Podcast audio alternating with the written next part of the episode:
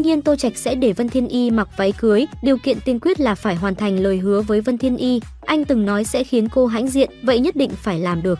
Lúc này 100 chiếc siêu xe dừng ở quảng trường, đủ các loại xe sang, Bentley, BMW kép cũng chỉ được coi là xe giá rẻ. Những chiếc xe bản giới hạn mới là loại hút mắt. Tô Trạch nghĩ tới mình nhảy từ trên trời xuống, sau đó nắm tay Vân Thiên Y, ngồi trên xe đi dạo quanh Dung Thành. Anh gọi cho Vân Thiên Y, chuông vang lên một lúc, Thiên Y liền nghe máy. Tô Trạch, giờ anh đang ở đâu? Bên kia điện thoại truyền tới tiếng của Vân Thiên Y, giọng nói mang theo sự khó chịu và giận dữ, nhưng nhiều hơn cả vẫn là sự quan tâm. Anh vẫn ổn nhưng bây giờ không tiện quay về, em cũng biết anh quay về chắc chắn sẽ có chuyện mà. Không phải vậy đâu, thái độ của mẹ thay đổi rồi. Bà ấy biết chuyện giáo sư thỉnh giảng rồi sao? Vân Thiên Y một tiếng, rất không vui về chuyện này. Tô Trạch lại không nói cho cô biết. Tô Trạch cười, nói tiếp, không cần phải lo lắng đâu, không phải ngày mai là sinh nhật em sao? Ngày mai anh sẽ xuất hiện, anh định làm gì? Bây giờ quay về ngay cho em. Vân Thiên Y giống như đang ra lệnh. Vân Thiên Y, em yên tâm đi, chắc chắn mai anh sẽ cho em một bất ngờ, anh phải khiến người cả Dung Thành nhớ rõ ngày mai. Vừa nãy, Tô Trạch đã kêu phá quân chuẩn bị hết 20 phi cơ, 100 xe sang, chuẩn bị mừng sinh nhật cho Vân Thiên Y vào ngày mai.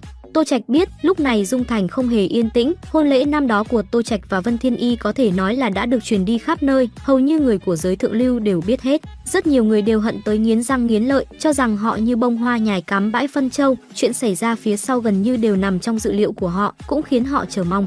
Tô Trạch tiến ra Bắc, Vân Thiên Y thủ tiết 3 năm, nếu hết 3 năm hôn nhân, Vân Thiên Y coi như người độc thân. Lúc này mấy tên háo sắc đều không ngồi im được nữa, bắt đầu kế hoạch của mình, bày ra dáng vẻ nhất định phải có được cô. Ngày hôm sau, mẹ, Tô Trạch về chưa? Vân Thiên Y rửa mặt xong, đi vào nhà bếp hỏi. Chưa, không biết chết đâu rồi nữa, Thái Lan Phần tức giận nói. Nó không quay về cũng chẳng sao, dù sao con cũng không phải chờ đợi.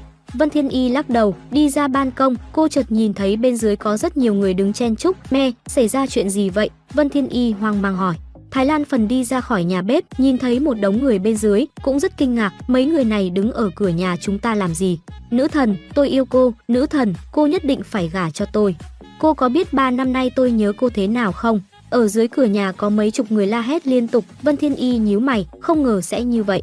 Một lúc sau, cô giận dữ, cô tưởng là trò đùa ác ý của Tô Trạch. Tô Trạch, đây là bất ngờ anh cho em sao? Vân Thiên Y hận tới nỗi nghiến răng, nhưng lúc này 100 chiếc xe sang dừng ở bên cạnh cửa. Phía sau có một chiếc Bentley đi theo, một người đàn ông đi xuống, vừa nhìn đã biết là đại gia. Người đàn ông nhìn Vân Thiên Y trên ban công, vẻ mặt rạng rỡ. Vân Thiên Y, chúc mừng em thoát được khỏi bể khổ, anh tới đưa em đi tới nơi hạnh phúc. Xin lỗi, chúng ta không hợp nhau, Vân Thiên Y từ chối. Lúc này, mấy chiếc xe sang đi tới, hơn nữa giá tiền phải mấy chục triệu tệ. Đặng Thiên Luân, đó không phải con trai nhà họ Đặng sao? Anh ấy còn chưa có vợ chưa cưới, lẽ nào là... Vân Thiên Y, còn nhớ anh không? Đặng Thiên Luân nhìn Vân Thiên Y trên ban công, nói. Vân Thiên Y hoang mang, Đặng Thiên Luân cũng không để ý, tiếp tục nói, anh từng tới bệnh viện số 2 điều trị, là em phẫu thuật cho anh. Vân Thiên Y không nhớ ra được, vì bệnh nhân cô từng phẫu thuật qua cũng mấy trăm người. Anh cảm ơn em, bàn tay trắng ngần của em đã cứu anh, chữa lành tâm hồn anh. Anh cảm thấy anh đã say đắm em rồi. Một lát sau lại có người tới, mẹ nó, Dư Bán Sơn tới rồi. Điên à, ông ta lại thích Vân Thiên Y. Thái Lan Phần hưng phấn tới nỗi nhảy cẫng lên, không ngờ con gái mình cũng có ngày này, đúng là mở rộng tầm mắt. Vân Thiên Y bĩu môi, nói, mẹ muốn bán con gái mình thế sao? Con lớn vậy rồi, nên nghĩ tới chuyện lập gia đình thôi, Thái Lan Phần thẳng thừng nói. Bà ta bổ sung thêm, đừng nhắc tới Tô Trạch với mẹ, bây giờ nghĩ tới cậu ta là buồn nôn. Khi mọi người xì xào bàn tán, liên tục tranh cãi, một chiếc trực thăng bay xuống, dừng lại trên đỉnh nhà họ Vân, tiếng kêu áp đi tiếng của mọi người. Rất nhiều người đều bị thu hút, lần lượt nhìn lên trời, đây là máy bay của cậu chủ hay đại ca nơi nào vậy? Trực thăng đấy, ngầu đét luôn, lái xe sang là xưa lắm rồi. Phải lái trực thăng mới đúng, mấy tên khoa khoang kia bị đàn áp hết rồi. Vân Thiên Y, Tô Trạch ở trên trực thăng, hét lên, giọng anh không lớn lắm nhưng lại rất khỏe. Vân Thiên Y đang ở phòng khách sững sờ, vội chạy ra ban công. Chắc chắn cô không nghe nhầm giọng của Tô Trạch. Vừa nãy, Tô Trạch nhảy từ trực thăng xuống, bên cạnh anh có một dây cáp, anh bám vào dây cáp này đi xuống. Trên thực tế, Tô Trạch không cần dây cáp cũng có thể nhảy thẳng xuống được, độ cao ở đây chỉ khoảng mấy chục mét. Đối với anh quá dễ dàng, nhưng anh có nhiệm vụ phải bảo vệ chiếc nhẫn, bản lĩnh của cơ thể anh có quan hệ mật thiết với chiếc nhẫn. Miệng Tô Trạch ngậm một cành hoa hồng, lúc này anh lấy xuống, nhìn Vân Thiên Y nói, Vân Thiên Y, sinh nhật vui vẻ. Vân Thiên Y che miệng, hai mắt mờ dần, cô rất cảm động, không ngờ Tô Trạch sẽ xuất hiện bằng cách này. Thấy Vân Thiên Y cảm động, Tô Trạch mỉm cười, chứng tỏ mình làm điều này là đúng. nhưng lúc này mọi người mới biết người lái trực thăng tới là Tô Trạch. Thì ra là tên phế vật này đi thuê máy bay bày trò, đúng là hèn hạ. Đúng đó, tôi còn tưởng là đại gia nào cơ, ai ngờ là tên này. Tô Trạch bình thản, không quan tâm lời của đám người đó. Thấy Tô Trạch không quan tâm, đám người này càng giận dữ hơn, không nghe thấy lời chúng tôi nói sao. Mau đuổi anh ta đi cho tôi, Dư Bán Sơn nói với thuộc hạ của mình. Mấy tên thuộc hạ lập tức xông về phía Tô Trạch, nhưng kết quả lại bị Tô Trạch dẫm lên người hết. Lúc này, trên trời truyền tới tiếng ầm ầm, rất nhiều người đều ngạc nhiên, nhìn lên cao. Mười mấy chiếc phi cơ lập tức xuất hiện trên trời. Mấy chiếc trực thăng bay vòng vòng xung quanh, sau đó còn cộng thêm 20 chiếc nữa, 19 chiếc trực thăng beo, ai mà hào phóng thế. Đây là thần thánh phương nào vậy, lại chơi hết nấc thế. 19 chiếc, vậy cũng mấy trăm triệu rồi, mặc dù trong số những người này có rất nhiều người có thể bỏ ra số tiền đó, nhưng cũng sót lắm. Tô Trạch nói, Vân Thiên Y, anh giang hai tay ra như một thiên sứ, sau đó trên trời có rất nhiều hoa hồng rơi xuống như một cơn mưa hoa. Tất cả mọi người đều kinh ngạc, huy động nhiều trực thăng đến thế chỉ đều rắc hoa, này cũng giàu quá đi mất. Vân Thiên Y cảm động tới sắp khóc, cô không ngờ Tô Trạch sẽ chuẩn bị những thứ này, cô từng ước mơ tới cảnh tượng này. Người đàn ông của mình sẽ xuất hiện từ trên cao, mang theo vô số hoa hồng bước tới, em thích không? Tô Trạch hỏi, Thái Lan Phần ở bên cạnh há hốc miệng, không thể tin nổi. Thảo nào gần đây không thấy hoa hồng đâu, Thái Lan Phần nhỏ giọng nói. Vẫn chưa hết, lúc này Tô Trạch vỗ tay, bên ngoài tiểu khu xuất hiện một chiếc xe tăng, sau đó vô số xe sang như Bentley, BMW, Ferrari đều bị ép nát hết. Xe của tôi, sao lại như vậy? Tô Trạch, là cậu làm đúng không? Dư Bán Sơn nhìn Tô Trạch, hai mắt bùng lên ngọn lửa. Tô Trạch cười, không quan tâm tới ông ta. Tô Trạch, tên đỗ nghèo khỉ này, đền xe cho tôi, Dư Bán Sơn gào lên. Lúc này rất nhiều xe sang đi vào tiểu khu, con rẻ nhất cũng là siêu xe trên 5 triệu tệ. Tô Trạch bật lên, nhảy lên ban công, nắm lấy tay Vân Thiên Y, nói, cô gái xinh đẹp, tôi có thể mời em đi dạo Dung Thành một ngày không? Vân Thiên Y không nhịn được nữa, vui tới rơi nước mắt, bổ nhào vào trong lòng Tô Trạch. Sao có thể không yêu người đàn ông như vậy được? Cô được Tô Trạch ôm xuống tầng, Vân Thiên Y ngồi trên ghế lái phụ, Tô Trạch khởi động xe, chiếc xe gào rú, lao đi như tên bắn, nháy mắt đã biến mất. Rất nhiều người đều phải hít khói xe, vẻ mặt ngưỡng mộ xen lẫn đố kỵ. Sau niềm bất ngờ, Vân Thiên Y đã bình tĩnh lại, anh nói cho em biết rốt cuộc anh là ai. Vân Thiên Y nhìn Tô Trạch, hỏi, Tô Trạch duỗi hai tay, anh là Tô Trạch, chồng của em. Phải rồi, em hài lòng không? Nếu hài lòng chúng ta có thể đừng ly hôn được không? Đừng đánh trống lảng nữa, muốn lừa em, không có cửa đâu. Vân Thiên Y bày ra dáng vẻ nhìn thấu mọi chuyện. Anh không lừa em, không lừa em, vậy 20 chiếc trực thăng đó từ đâu ra? Không lừa em, vậy xe tăng từ đâu ra? Còn cả mấy chiếc xe sang nữa. Vân Thiên Y chất vấn liên tục, trong lòng cô có dấu hỏi rất lớn, rõ ràng thân phận của Tô Trạch không hề đơn giản, anh có chuyện giấu cô. Tô Trạch muốn chọc Vân Thiên Y một lát, nhưng thấy Vân Thiên Y nghiêm túc như vậy nên anh đã nhịn. Lúc này một người đàn ông đi tới, anh ấy rất nho nhã, vừa nhìn đã cho người ta cảm giác cao quý, Vương Vương Hằng, một trong 10 chức thiên sứ của Long Vương Điện. Có sở trường là thuật dịch dung, anh Tô, anh hài lòng chứ? Vương Vương Hằng hỏi, Tô Trạch gật đầu, hài lòng, tôi rất hài lòng, cảm ơn cậu. Anh Tô chê cười rồi, đây đều là việc tôi nên làm. Dù sao nếu như năm đó không có anh, sao tôi có được ngày hôm nay? Vương Vương Hằng mặt mày rạng rỡ nói. Vân Thiên Y hoang mang, không hiểu hai người đang nói gì. Phải rồi, giới thiệu với cậu, đây là vợ tôi. Vương Vương Hằng nhìn Vân Thiên Y, liên tục gật đầu, giơ ngón tay cái lên, mắt nhìn của ông chủ mình quả nhiên rất tốt, tìm được cô vợ xinh thế. Tô Trạch có rất nhiều danh xưng ở Long Vương Điện, Phá Quân thích gọi anh là đại ca, Vương Vương Hằng lại thích gọi là ông chủ, còn Văn Khúc và Giao Quang thì gọi linh tinh lắm, nào là anh trai, ồ ba, nam thần, hầu như không lặp lại. Lúc này Tô Trạch mới giải thích. 5 năm trước, khi anh vẫn là cậu chủ nhà họ Tô, trong tay có rất nhiều tiền tiêu vặt. Trùng hợp anh ấy lại không có một đồng nào, vậy nên anh đã giúp đỡ cậu ấy chút, ai ngờ cậu ấy lại phát tài. Đều nhờ có sự hào phóng năm đó của anh Tô, nếu không sao có Vương Vương Hằng tôi hôm nay được. Kỹ năng diễn của Vương Vương Hằng khá tốt, lúc này Vân Thiên Y mới hiểu ra, cô vẫn cảm thấy không chân thực, vậy xe tăng thì sao? Vân Thiên Y nhìn Tô Trạch, hỏi, ồ, đó là tôi nhờ chiến hữu quen biết giúp đỡ, để trông ngầu hơn chút, cô Vân thích chứ? Vương Vương Hằng vội giải thích, thực tế là Tô Trạch không nhắc tới chuyện xe tăng, đó hoàn toàn là do Vương Hằng làm. Lúc đó anh khá ngạc nhiên, nhưng quá trình diễn ra rất thuận lợi, đè nát được mấy xe sang kia, chút giận được phết. Dám theo đuổi vợ anh, đây chính là sự trừng phạt, lần sau sẽ là lấy mạng. Nhưng nhiều xe sang bị ép thành phế phẩm như thế, Vân Thiên Y nói ra sự lo lắng của mình. Tô Trạch bật cười, nháy mắt với Vương Hằng lập tức nói, cô Tô, cô cứ yên tâm, là tôi kêu họ đè nát, tôi sẽ đền hết. Tô Trạch trả xe cho Vương Hằng, sau đó rời đi, hai người ngồi lên taxi, đi về nhà, trên xe tài xế vui mừng nói, hai người có biết hôm nay có chuyện lớn gì không? Chuyện gì? Tô Trạch hỏi.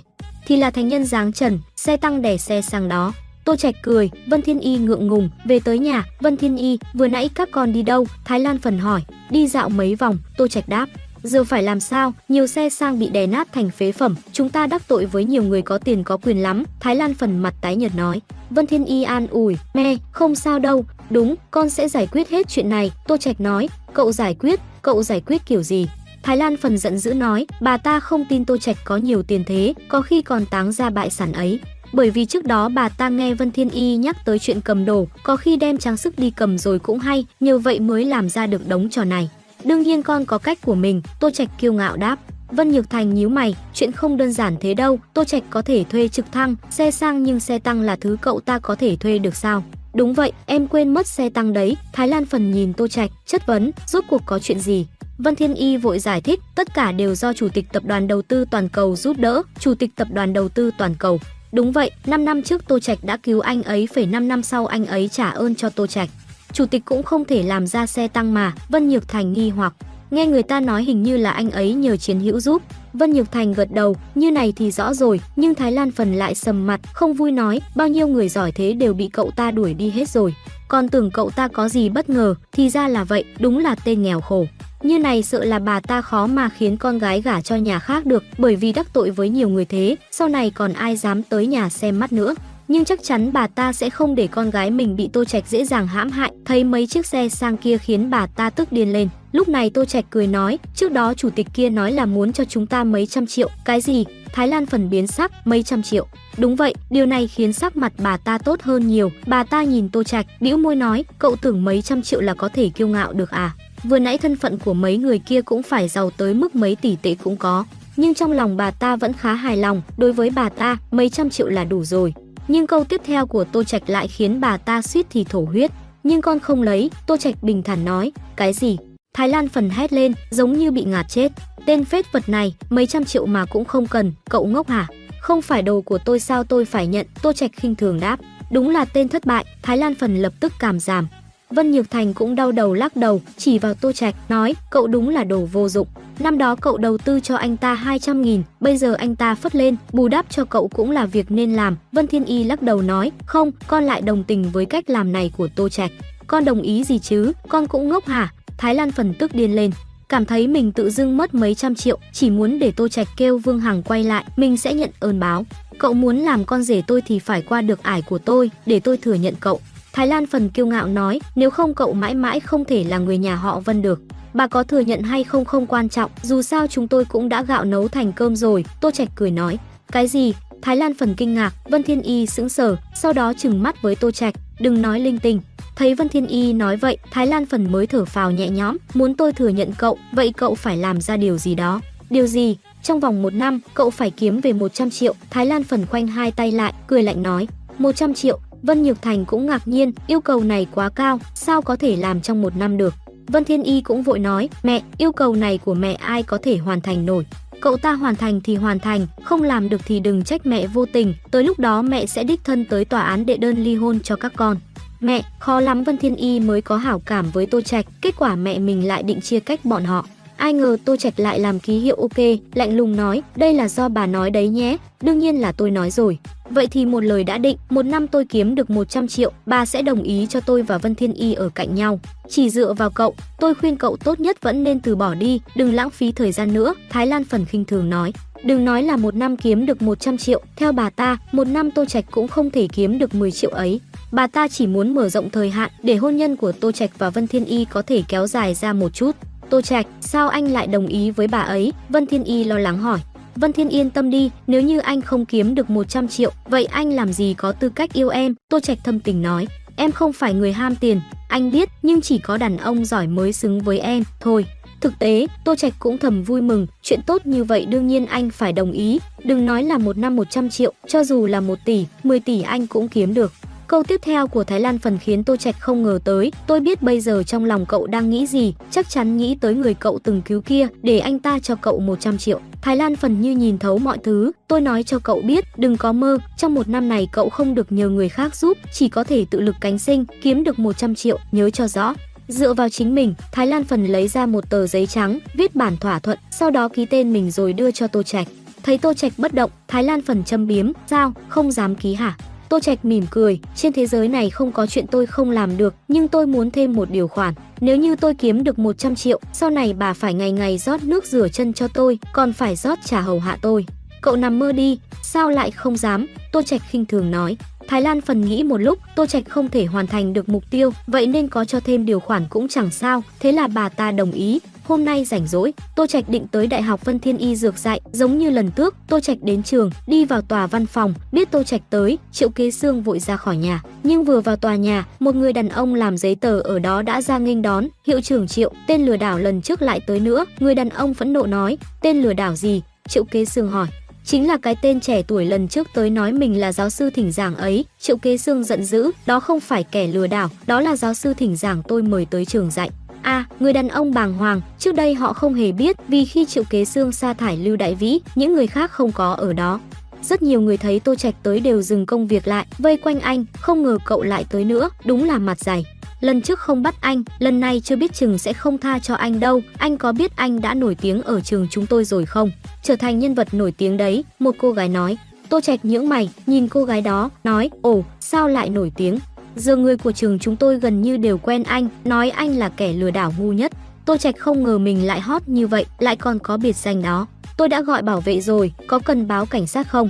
Triệu Kế Sương vội xông lên tầng 3, nói với mọi người, dừng hết lại cho tôi, ông ấy thật sự rất tức giận, lần trước đã hiểu lầm rồi. Ông phải cố gắng lắm mới được Tô Trạch tha thứ cho, nếu như lần này lại bị đám ngu ngốc này phá hoại nữa, vậy mình cố gắng thành công cốc hết rồi.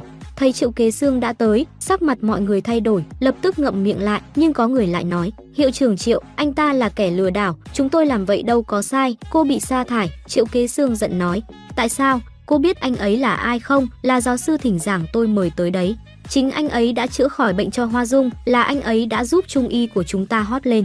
Triệu Kế Sương hét lên, tiếng vọng vang khắp tầng 3, mãi không tan biến, tất cả đều bàng hoàng, giống như nghe phải chuyện rất khó tin. Tô Trạch lại là giáo sư thỉnh giảng hiệu trưởng mời tới thật, lại còn là thần y y thuật cao siêu, nhưng Tô Trạch mới có hai mấy mà, sao có thể? Một đám người không tin, khó có thể chấp nhận sự thật này. Tô Trạch nhìn Triệu Kế Sương, đưa tay ra, Triệu Kế Sương vội đưa tay ra bắt tay. Anh Tô, đây là sự thất trách của chúng tôi, muốn trách thì anh trách tôi đi. Không sao, Tô Trạch bình thản nói, hôm nay tôi có thời gian, định dạy cho mấy em học sinh hứng thú với trung y một hôm, vậy thì tốt quá. Triệu Kế Sương mặt mày hớn hở. Tô Trạch nói, mẹ nó, các cậu có biết người đó là ai không? Có một người nói, chính là tên lừa đảo đó. Cái gì? Tin này bùng nổ khiến rất nhiều người xì xào bàn tán, tên đó tới đây làm gì, không đúng lắm, tại sao hiệu trưởng Triệu Kế Sương lại cung kính với anh ta thế? Đợi trước đã, chắc chắn hiệu trưởng Triệu Kế Sương sẽ giải quyết thôi. Tô Trạch đứng dậy, cầm mic, nhìn tất cả học sinh, chào các bạn, tôi chính là kẻ lừa đảo mà các bạn nói xong anh bỏ mic xuống, mặc cho đám học sinh kia bàn Đặng Thiên Luân, chửi mắng. Triệu Kế Sương sầm mặt, ông ấy muốn quát mắng nhưng giọng ông ấy có thể đè áp được tiếng của đám học sinh này. Khoảng 3 phút sau, tiếng ồn mới giảm bớt, Tô Trạch cầm mic lên, nói với tất cả học sinh, tôi biết các bạn rất phẫn nộ, nhưng có một chuyện rất đáng tiếc không thể không nói với mọi người, đúng vậy, tôi là giáo sư thỉnh giảng hiệu trưởng đã mời, hàng thật giá thật. Nghe vậy tiếng xì xào lại càng to hơn, Triệu Kế Sương tức tới nỗi cả người run rẩy, ông ấy cướp lấy mic của Tô Trạch, tức giận nói, ồn ào như thế còn ra thể thống gì. Anh ấy chính là giáo sư tôi mời, không thể trông mặt bắt hình dong được, nước biển không thể đo lường được, học thức không nhất định phải xem tuổi tác. Chủ nhiệm học sinh Lưu Đại Vĩ đã bị sa thải vì vi phạm kỷ luật nghiêm trọng, tôi biết các em rất kinh ngạc. Khó tin nhưng nếu như các em muốn học kiến thức, không muốn lãng phí thời gian, tốt nhất hãy ngậm miệng lại, yên tĩnh đi, nghe tôi giảng bài. Giọng của Tô Trạch rất cao, tất cả học sinh đều im lặng hết. Là chiến thần, khí chất nguy hiểm của anh tỏa ra, khiến đám dê non này bàng hoàng. Triệu Kế Sương hài lòng gật đầu, càng coi trọng Tô Trạch hơn. Tô Trạch đi tới trước bảng đen, viết tên của mình. Tôi tên Tô Trạch, là người điều trị khỏi bệnh cho Hoa Dung. Người nước ngoài dương nhân cũng được tôi chữa khỏi bệnh, đúng vậy, tôi đã dùng trung y để chữa. Tiếng chất vấn trước đó đã biến mất, thậm chí có vài bạn nữ bắt đầu si mê, ban đầu họ thấy anh không thể là thần y được, nhưng sự thật bày ra trước mắt, Tô Trạch chính là thần y. Hôm nay là tiết đầu tiên tôi dạy ở Đại học Vân Thiên Y Dược, tôi muốn nói rất nhiều nhưng thời gian có hạn, tôi sẽ nói một vài ý chính. Trung y là y thuật quý giá tổ tiên để lại cho chúng ta, lưu truyền mấy nghìn năm, cứu được vô số người. Khi học trung y, chúng ta phải có sự tự tin, ham học hỏi, như vậy mới có thể phát huy được tiềm năng của nó. Lúc nào cũng thiếu tự tin trước mặt người nước ngoài, cho rằng họ giỏi hơn, đó chính là sai lầm.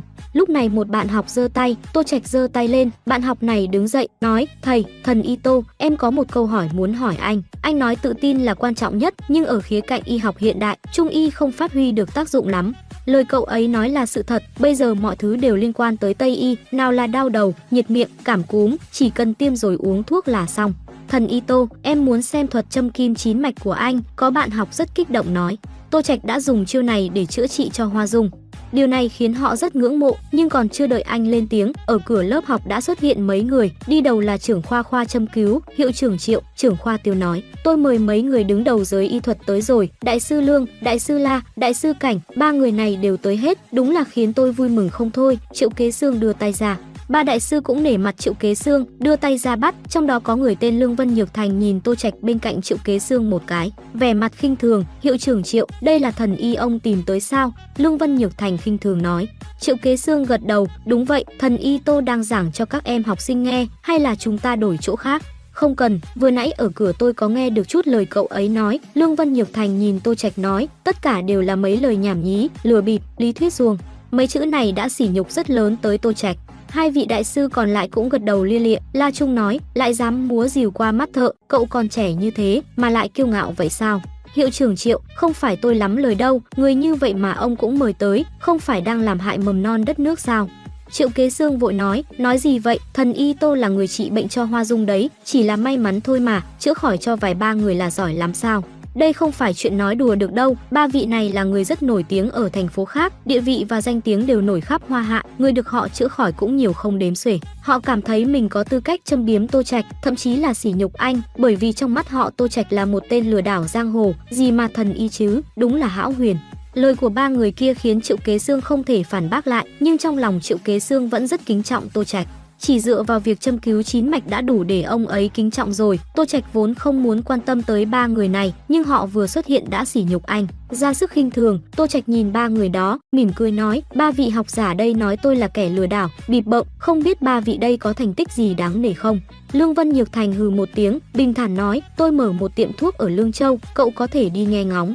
Lão Lương đã có mấy chục năm lăn lộn trong giới Trung Y, tiệm thuốc Lương Thị là tiệm thuốc ai ai cũng biết ở Lương Châu. Số bệnh nhân được chữa khỏi trong mấy năm nay có lẽ phải lên tới mấy chục nghìn người, rất nhiều bệnh phức tạp, khó nhằn đều không làm khó được ông ta. Tô Trạch giơ tay lên, mỉm cười nói, "Thì ra là Thần Y Lương, thất kính thất kính."